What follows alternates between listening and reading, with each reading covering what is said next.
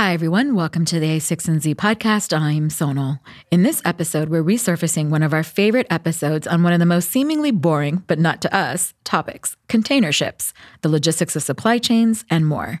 In this episode, first recorded over two and a half years ago in Washington, D.C., we interviewed the box author Marc Levinson. Here's the original intro with more details about what follows. Hi, everyone. Welcome to the a16z podcast. I'm Sonal. Today's episode with me and Hanne is another one of our podcasts from our recent road trip with voices from the ground in Washington, D.C., though this one actually takes us all around the world.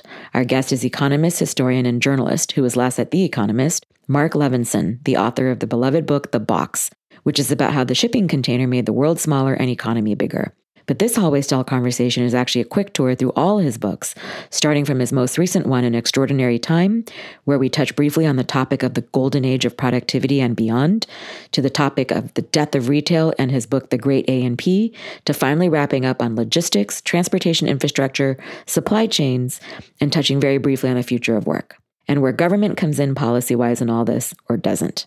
We're so excited to have you. Welcome, Marc. Thank you. Glad to be with you. So, those seem like really different topics. What's the big idea that drives the thrust of your work that kind of connects all the dots? I'm really interested in the connections between economics and uh, the world we live in. A lot of my work uh, starts out at a microeconomic level, looking at particular companies, looking at particular industries, and tying uh, the developments there to broader trends that really affect uh, how we live, affect our standards of living. More recently, I've been focusing on some of the uh, trends in uh, productivity growth because I believe that a lot of the improvement in our living standards really comes out of these kind of micro improvements at the private sector level rather than as a matter of great policy. And what that means, and this is a frustration for public officials, is that there are no easy government solutions. Uh, we've now been through uh, generations in which politicians and the economists who advised them said that they had the cure for poor, poor productivity growth. Right. Uh, I argue uh, in an extraordinary time that actually uh, this was what was behind the political swing to the right in the late 1970s, early 1980s, when we got Margaret Thatcher and Ronald Reagan, because the more um, social democratic type of governments uh, before that hadn't been able to restart productivity growth. And so voters turned to people with other ideas but the people with the more free market ideas proved no more successful than the people with the more statist ideas. What are we actually comparing to as we're thinking about these? Well, this is not good enough. This is not in our. What are we holding up as what we want? You know, something that we prefer it to be. The end of the post-war boom and the return of the ordinary economy. The story I'm telling is that the quarter century after the war was an unusual period of very rapid economic growth. The period from 1948 to 1973 was probably the period of the fastest economic growth in the history of the world. GDP around the world grew at more than 5% a year. Now, at 5% a year, something doubles in 14 years, quadruples in 28 years.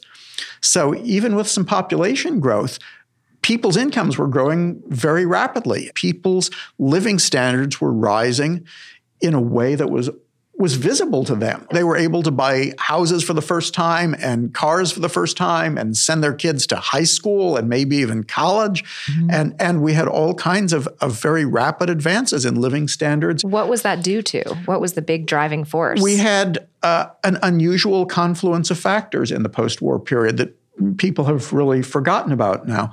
Um, one is that there was a, a great deal of underused capacity, underused resources in the economy. I'd like to remind people that at the end of World War II, we still had 3 million mules on farms in the United States. Wow, it's such a, a technical post-industrial revolution time. You don't even no. realize it. You had millions of people, and not just in the United States. Uh, European peasants and, and and Japanese farmers who owned half an acre of land, who could be moved from very low productivity jobs into very high productivity jobs in the cities. And we had a lot of that in the, the 50s and 60s. So that was one big boost to, to productivity we had very rapid increases in education levels. And we know that education is associated with productivity. Uh, in the United States at the end of World War II, going to college was not common. It was uh, just a few percent of the the population of, of 18 year olds actually went on to college. And the average education level was around eighth or ninth grade. So, in a f- very few years, uh, government spent a lot of money building a more educated workforce, and, and it paid off. The, the government was the one that seeded that, or was that just a shift in the fact that adolescence existed and no, this childhood was, changed? This was uh, heavy expenditures, uh, building universities all over the place. Take Mm-hmm. a look at how many universities in the United States started after World War II. Okay, that's when a lot of government money started. It was no longer an elite thing to go to university. And how about women entering the And, workplace? uh, well, women entered the workplace. Uh, the other thing I think that was really consequential in in this quarter century I'm describing was that we had the growth of of motorways, the interstate highway system in the United so public States. Public infrastructure, like the ta- infrastructure, and, and think about what that does. If you are a manufacturer or a retailer, that lets you sell over a wider area, lets you operate your facilities more efficiently. You don't need a warehouse in every town. You can have one that'll serve a large area. If you're an employer or a worker, it's changed the size of your labor market. I mean, in, in Silicon Valley, San Jose and San Francisco are now part of the same labor market, right? That wasn't the case after World War II. These were very different cities and they were a considerable drive apart. And, and so that mm, creates a better fit between people and jobs and then leads to higher productivity. They can't be repeated. Well, once you've moved those, those sharecroppers to the cities to, to take jobs in industry using heavy machinery, they've moved. And you don't have those underused resources again. Right. There were countries around the world that literally went 25 years from 1948 to 1973 without a single year of recession. We had countries that had less than 1% unemployment back then. so, how did this burst of productivity, this golden age, actually come to an end? Well, in, in 1973, we really saw a trend change. That was the year of the great oil crisis that some people may remember. What we have moved into um, in since 1973 is really an environment in which economic growth has been slower. The improvement in living standards has been slower. The unemployment rate in most countries has been permanently higher. We have not been able to recapture the very unique good times that we had in this golden age. And I think that we're not going to be able to. What we're experiencing more recently is actually normal. This hmm. is the way most economies work most of the time. And how it worked before this golden era? The golden age was actually the exceptional time. It's not normal that economies grow at a rapid pace. It's not normal that incomes double or triple or quadruple in the matter of just a few years. and, and I don't think we should expect that to recur. I view this as analogous to child development and how a human body and adult develops because there's a rapid development that happens in the birth of a child and then there's another big rapid shoot that happens in adolescence. And then you have you continue to grow but it's a little slower.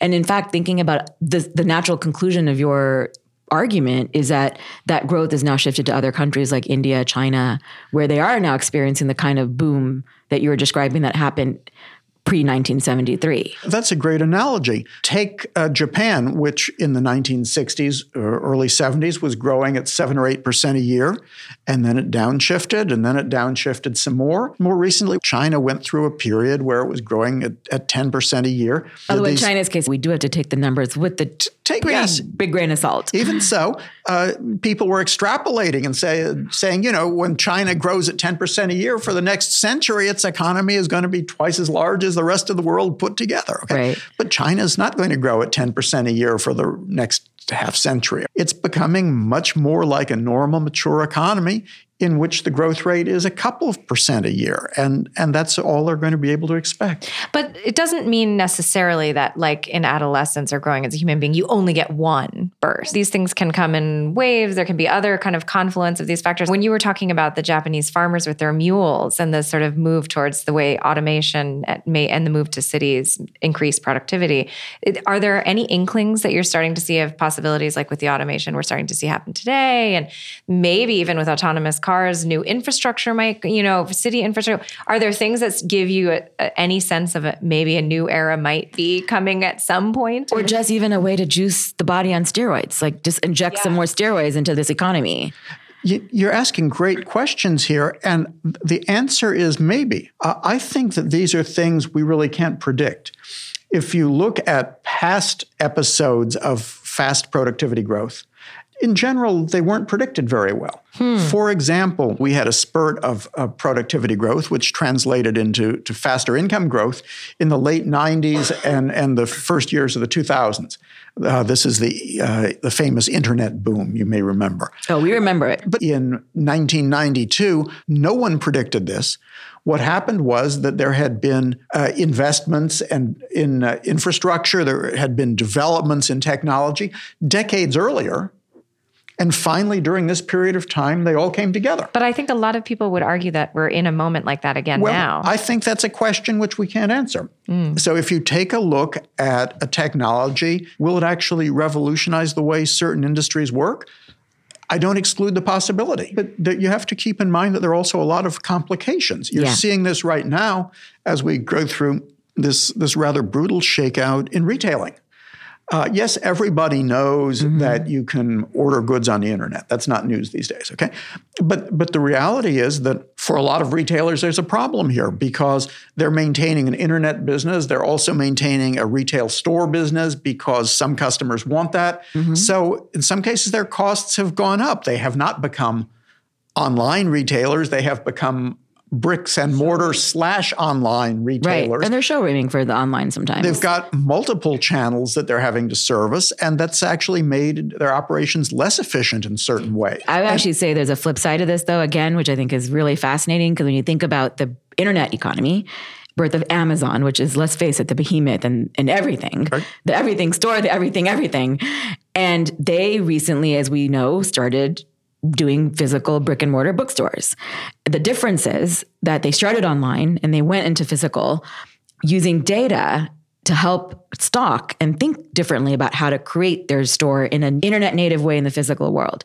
So I also wonder if while the death of retail might be on the horizon, if after that there might be an entirely new post boom a new boom around retail that's completely reshaped by new technologies. We don't know. Th- that's entirely possible. But just to give mm-hmm. you something to think about, Amazon's problem in terms of getting its books into its physical stores is entirely different from its problem getting its books ordered online to you, the customer. Yes. Okay?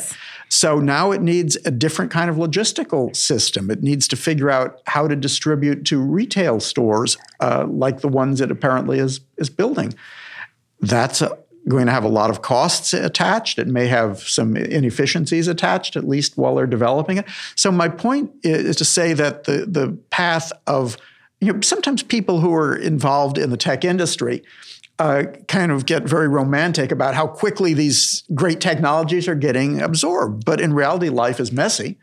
And some of these technologies take a while to be used efficiently, and some of them will never be used efficiently. That's right. There are more so, failures than there are successes. Yeah. There's no question about that. So, does it remind you at all of the sort of death of the supermarket that you talked about in the, the Great A and in your book, The Great A and P? In the Great A and P, I was writing the history of uh, what was for about 50 years the largest retailer in the world. Mm-hmm. Uh, people forget this now, but the Great Atlantic and Pacific. Is that what A and P stood for? Yeah. I had one in my town. I didn't even know yes, that. Yes, it was the Great Atlantic and Pacific. It was so named uh, in 1869 for the Transcontinental Railroad. Wow. And at one point, it had more than 16,000 stores in the United States. So it was a behemoth. It was the Walmart uh, of its day.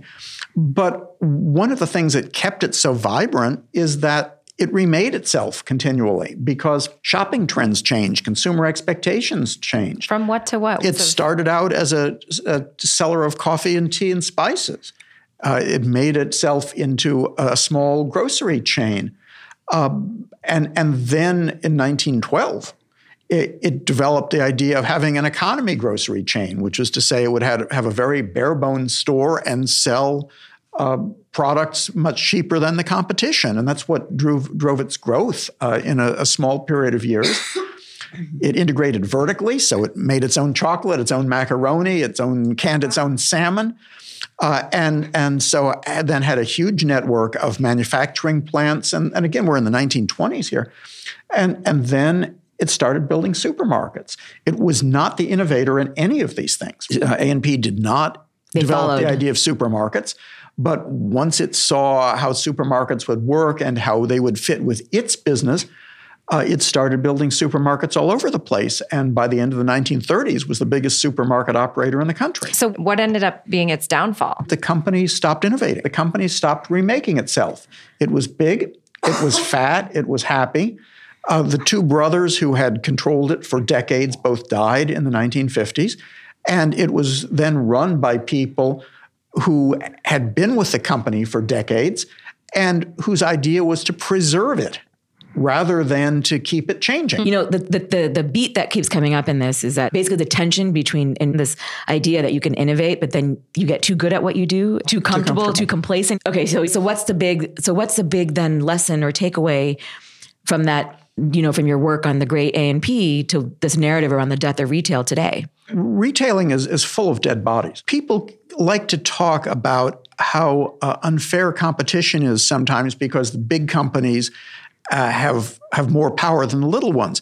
But when you are a big retailer, you can't change so easily. Okay, if you own one store and you think you need to do something else, you, you go in there with a hammer and some plywood and you can do mm-hmm. it. If you own a thousand stores, you're stuck. Okay, you've got your locations, you've got your product line, you've got your brand name, and you can't change easily. It's a really difficult situation, and so a lot of stores uh, end up dead. It's the innovator's dilemma, classic, really classic is. case. So another theme that's come up and that connects all the dots with this entire conversation that this post boom world was one of the drivers was this like rapid development of infrastructure. Amazon exists because of logistics and infrastructure, like innovations and being able to ship things and deliver things fast. You know, we talk about the supermarket and the growth of suburbs around railroads and transportation transportation and logistics and infrastructure is like the thread that connects and drives all economies. So let's talk about the box, which is all about logistics and infrastructure in the form of container shipping. You chose one very specific thing in the box to talk about that had this massive effect on a global economy. Give us a little bit of a sense of what that story was like. I remember Tim describing that when he pitched your book, this incredible scene of um, how the just the giant mountains of peanuts in the ships. Like, how quickly did shippers see this possibility and start using it? Was it fast or slow? Well, l- let me give you just a quickie history here. The idea that you could save money by shipping goods in containers came along in the 1700s. Okay, this was an old idea, and nobody had ever figured out how to make money out of it because the, what would happen was that where you'd make a container out of wood and, and nails and you'd put your goods in it and then at the other end of the trip somebody would break the container apart and use it for firewood. That was a pretty inefficient system. And it, nobody ever found this to be viable. It actually cost more to ship goods in containers. What made this whole thing work was the arrival of a guy named Malcolm McLean, who was a trucker, so he didn't come from the shipping industry. And he understood that what was needed was not particularly a container, but a new system for moving freight. Okay. And the container was just a piece of it was what, just a container. It was just a container. And a, a lot of people in the, back in the 50s and 60s were who were in the shipping industry were very enamored of their ships and they thought they were in the shipping business. And McLean's basic position was nobody cares about your ship. They just want to get their goods from here to there, and let's design an efficient system for doing that. So, uh, shipping containers first came into use in the United States uh, in 1956. Uh, they started being used internationally across the Atlantic in 1966, and the industry was pretty substantial by the 1970s. By that time, most of the older vessels had gone out of service. But it was really in the 1980s when modern logistics took off. Hmm. There were a couple of things that happened. You had in this country freight deregulation, which meant that you could actually sign a single contract to import products and that would cover delivering the goods to a port and moving them inland by rail to a final destination or having a truck pick them up and move them to a final destination. So you could actually integrate all these modes of transportation uh, and, and have some assurance that the goods would get there. Uh, and then you had improvements in communications. This was referred to as electronic data interchange. So all of a sudden, it became possible to run an international supply chain uh, in the 1980s. Now you could send instructions across the ocean quickly about how you wanted something shipped or how you wanted something made. And, and so this de- innovation, the container that had really come about in the 50s, started to make a substantial difference in the world economy in the 1980s when we had the birth of modern supply chains. The most fascinating thing to me, the idea that astounded me most about the box was the idea that the containerization of moving goods was allowed things to travel multimodally that because of that, this modularization, you can now break things across ship to train to plane across the world. And that is like a really eye opening idea. And I think it's really interesting that you reference the EDI because the analogy that I was thinking of was actually packets and moving mm-hmm. data across lines like the ethernet and that packetization of data also led to this thing where you can move things across phone lines ethernet lines other computer lines, broadband, et cetera, and, and essentially reassemble them at the other end. That's a, a good a analogy. Really, it's a really, really mind blowing idea. So I guess the question I have is what's happening next and now that you think is interesting in the in the next evolution in supply chains that is along these lines? Well, there are a couple of things that are going on in supply chains, and they're not necessarily good. International trade in manufactured goods actually grow more slowly than the world economy for the past six or seven years. That's a big reversal from the previous trend. Why is that? One of the reasons is that uh, supply chains have become less reliable. Uh, these ship lines uh, went out and purchased very, very large vessels. And I'm sure yeah. your listeners have seen these vessels can carry. I've actually seen them firsthand because I went to the Panama Canal. Okay, and, the Panama Canal incredible. doesn't handle the biggest one. That's the, right, because the they're actually rate limited the, by the Panamax ships. The, the, biggest container ships now at sea can carry more than 10,000 truck-sized containers. Wow. That's amazing. Okay, these are enormous vessels. So what has happened? Well, imagine you've got a port but instead of having a ship carrying 2,000 containers showing up every day, now you've got a ship that carries 10,000 containers showing up once a week. You've got a mess on your hands because you've got this enormous load of traffic which you need to get all these containers out it's of the too port. Much. You it's need like a bottleneck get, congestion. yeah. yeah, that's right. You've got a bottleneck. And this has come at a time when growth in trade has been pretty slow. So there's considerable overcapacity in the industry. And, and even so, the, the reliability has fallen. So what you've seen is actually um, manufacturers and retailers contracting their supply chains. They would like to make things closer to where they're Shorter. used because they think yeah. there's less risk. One, one of the things that I think happened in the growth of these international supply chains is that companies paid a lot of attention to cost. They said, you know, our hourly labor cost in China is a lot cheaper than it is in, in Detroit. They didn't really pay much attention to risk. And risk is a cost factor. Uh, there were a number of US companies mm-hmm. that failed or came very close to failure because of supply chain disruptions key merchandise wasn't available when they needed it for their factories or for their store shelves. I mean, this is a story of hardware startups. The problem isn't that they don't can't plan out and predict and build. It's that they need to lock down that supply chain right. inventory at the right time, but yet they have the issue that they don't know how many products their customers are going to buy. So they don't know how much to make. So there's a sort of chicken egg problem. It's the same thing in book publishing. Yeah, so yeah. you you've got the the container ship lines that essentially created their own crisis. They, it's like a success disaster of they sorts. got yeah.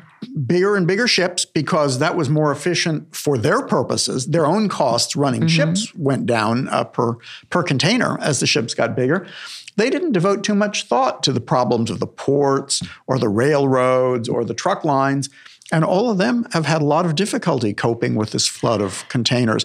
And, and so I think one question facing this industry going forward is whether these uh, long distance supply chains will continue. Well, I have to ask a question though if that's is is that necessarily a disaster because isn't that also the inevitable sort of cycle of things aggregating unaggregating, lengthening and contracting, et cetera. And also in that same context, one of the arguments I've heard for there's actually advantages to shorter supply chains. For example, in the case of like hardware and, and software innovation, there's this rapid iteration and back and forth that happens. So if you have a, a, components manufacturer in Mexico and you're designing a chip or some piece of hardware, you could rapidly iterate on your designs without the long delay that happens when you have a big time difference and a bunch of other logistical issues with someone you know doing the same thing in China. So there's some argument that it's actually not a bad thing because it actually speeds innovation almost in some cases. In some cases, it may speed innovation. Uh, in general, I think that manufacturers and retailers are expecting that it's going to reduce risk. Uh, another trend that you see is that many manufacturers and retailers are now looking to uh, multiple sourcing. Now, in many industries, it's cheaper to have a single source, right? Because you've got huge economies of scale. One factory makes a ton of stuff, and that's great so long as it's working. It's cheaper because it's, of the it's ton cheaper, of stuff, right? But maybe it's worth paying a little bit more and have uh, an extra warehouse. We're seeing a, a lot of that now. Um, mm-hmm we had, for example, a work stoppage uh, out at the, the port uh, of, of Los Angeles, actually the West Coast ports in general, uh, in the early part of this century, uh, a, a lockout by the, the port employers. How did that affect companies? It, wait, lockout? You mean like it was like they, um, they locked out the union workers oh, as right, part of a right. labor dispute, right? And and so a lot of companies said, well, maybe we ought to redirect some of our traffic to ports on the U.S. East Coast. Mm-hmm. Okay, so they still call um, they still send their goods to Los Angeles or Long Beach or Oakland, but they also send a portion of them now to Savannah or, or New York uh, because they want to have options. They want to not have the risk that their supply chain will be shut down. There's another fascinating analogy with the digital world here um, because it reminds me of the time of the early days of the internet when as the internet became super popular and more multimedia started coming online, there were tremendous bottlenecks in, in data traveling through pipes. And so they had to figure out new methods to essentially reroute and decentralize it from these central choke points. So it's kind of a fascinating thing. And it also now, by the way, explains when I was in Panama, I was a little struck by this thing where every single ship that goes through spends a day being inspected before you can even put it through. And it costs like a million dollars per ship to put it through, or some, I forgot the amount, but it's some significant amount.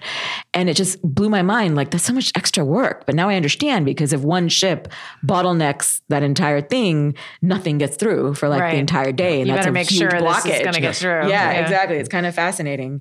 So what, what we're seeing in container shipping now is a lot like what we saw in the United States with the railroads in the uh, 1870s, 1880s, 1890s when many railroads went bankrupt. We went from a country that had hundreds of railroads, each uh, a few miles long, to a relative handful of large railroad networks. We went through something similar when we had um, airline deregulation starting in 1978. Mm-hmm. You may remember we used to have lots of regional carriers around the country, had uh, had a number of uh, national airlines and, and only two international airlines that were heavily protected by the government. Uh, now there's a lot more potential competition, and of course, the carriers have dealt with that by merging. So you've actually now got a situation in which yeah, you're supposed to have cutthroat competition, but they've tried to find a way around it by by merging and reducing the number of airlines. It's the inevitable cycle. And we're headed in the same direction with uh, container shipping now. Uh, many container carriers are in financial distress. A lot of them have merged into the big carriers. Uh, there are now probably three so called alliances of container carriers that kind of dominate world trade. So we may be in an environment in which there are few enough players that they'll be able to have a better handle on prices, uh, on shipping rates, and mm. and that will mean less competition. That will be good for their shareholders. It probably won't be good for shippers. Okay, so the wrap up. We started this with, with your view that connects the dots between all these books, and you have this perspective of this economist historian, and you know, the question is is it good to know that this is an ordinary economy, or are we just talking about cycles of things that are just going to inevitably decline and grow? How do you know it's just not a typical waning and that it actually really is something different? I think this actually has a lot of political implications. For decades and decades, we've trained people to believe that the government can provide a very steady uh, income, can provide low unemployment, can provide rapid economic growth. And I think the government's ability to do this is limited. What we're seeing, I think, uh, and not just in the United States, is somewhat of a crisis of expectations. It's a reckoning. If, if, if you take a look at what's going on now in Europe or in Korea uh, or in Taiwan, people expect more of their public officials than their public officials can deliver. People want their incomes to grow quickly. Uh, their public officials promise, yeah, we'll bring back the good old times. We'll make their your incomes grow quickly. But in reality, we're in a normal age in which people's living standards rise slowly. I feel like when all while while you're saying this, all I can think is like, well, only really time can teach us that that's not. You know, there's because I'm trying to think like, well, what can we do to to to reset those expectations? But we can't really. It's just time and not understanding possibly and well and and not having the same growth right That's getting right. used to not having the same growth which is sort of disheartening when it, you think it, about it it is on because my question level, is like so how did we move beyond that on one level it's it's disheartening uh, on another level i think we have trained people to believe that government can deliver things it really can't deliver. So how do we how do we start to undo that? There is a, a question about how the available income is distributed which is really quite separate from the question of how fast productivity is growing, how fast the economy is growing. And I right. think we have to have a real discussion about how uh, income is being uh, distributed and how automation is going to affect our workforce. Uh, this is top of mind and, for everybody, and, including us, well, our guests, everybody. Uh, and I bring this up not really in an economic sense, but almost more in a, in a psychological sense. There, there's a lot of concern about where the jobs are going to be for people in the future. I'm not too concerned about that. I'm pretty mm. confident that we'll have ways in which people can earn livings. But so many people get some degree of satisfaction from their work. And if what we've got is a world in which people are doing part time work, occasional work, unsteady I mean, work, work itself has become containerized. That's right. How, how do how are what are what are, are people going to be moored to in this sense? And and we we can do anything we want to guarantee your income. Mm-hmm. But the fact is, if all you do is wake up in the morning and watch television because you've got nothing else to do, you're not going to be very happy. So I, I think we have uh, an issue here that really goes beyond uh, economics to to, to finding our, meaning, our, our to, finding meaning in our lives as human beings, to the human condition. Yeah. yeah. Uh, one last thing, you talk about a crisis of expectation, but the reality, and this is actually another theme that connects the dots, that these problems are multifactorial, multimodal. There's crisis of expectations right. around the world and there's they're playing out in ripples and waves in different ways across you know France, Europe, the U.S. in so many different ways. So I also wonder if there's some change in the geographic or governance structures that we have to think about. Do you have any thoughts on sort of the geopolitical implications of this? Or is there any like last parting thought on that front? We've seen obviously a, a big shift away from um, faith in the, the nation state and people to, to people wanting power and control closer to home. I think we've seen over the centuries cycles in that that that that sort of comes and goes. Will uh, city governments be able to deliver satisfaction in a way that national governments can't? Um, I'm not convinced of that. Yeah. But in some issues, some areas related to people's quality of, of life, they can be uh, very important. Uh, I think another uh, issue that we face is that there are things we know that will improve productivity over time. Yeah. We can't predict how that'll work. And we still need to make those expenditures. So, for example, we know that improving education levels is in general good for a, a country's productivity.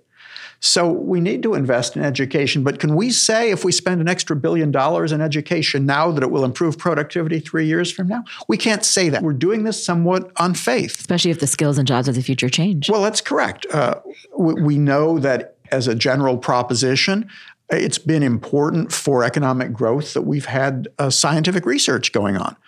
Does that mean that if we put more money into scientific research now that we will be able to benefit from the consequences at any predictable time in the future? The answer to that is no. Right, uh, and these are the reasons exactly why we tend not to make these. Decisions. That's exactly right. That's exactly that right. These are very tough choices yeah. because you're asking for uh, our tax money to be spent, and you really can't promise the return. It's like, it's like investing in the future. Difficult exactly. to do.